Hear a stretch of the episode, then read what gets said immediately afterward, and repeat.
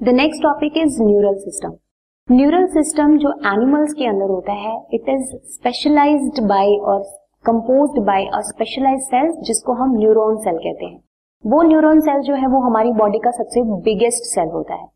उस neuron cell का हम स्ट्रक्चर आगे आने वाली स्लाइड्स के अंदर पढ़ेंगे। पर पहले हम ये पढ़ेंगे कि जो न्यूरल सिस्टम होता है ब्रेन जो होता है हमारा, उसकी क्या क्या यूनिट्स होती हैं क्या क्या उसके कंपोनेंट्स होते हैं। सो जो न्यूरल सिस्टम है, उसको हम nervous system of the body भी बोलते हैं। That is divided into two type जिसको हम peripheral nervous system and central nervous system कहते हैं। सेंट्रल नर्वस सिस्टम नाम से ही पता चल रहा है, जो मेन यूनिट है हमारे नर्वस सिस्टम की। सेंट्रल नर्वस सिस्टम के अंदर फर्दर टू में डिवाइडेशन होती है। The first one is brain and the second one is spinal cord brain जो है, वो कोई भी मैसेज क्रिएट करता है और स्पाइनल कॉर्ड उसको पास करती है। Then the second part of the neural system is peripheral nervous system जो कि फर्दर डिवाइडेड है टू टाइप्स में।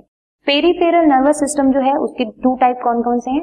ऑटोनॉमिक एंड सोमैटिक जो ऑटोनॉमिक पेरीफेरल नर्वस सिस्टम होता है it controls the internal activities of the organs and glands जितनी भी हमारी बॉडी के अंदर की मशीनरी है, उनकी प्रोसेसिंग को कंट्रोल करने के लिए मेन काम किसका होता है? ऑटोनॉमिक नर्वस सिस्टम का।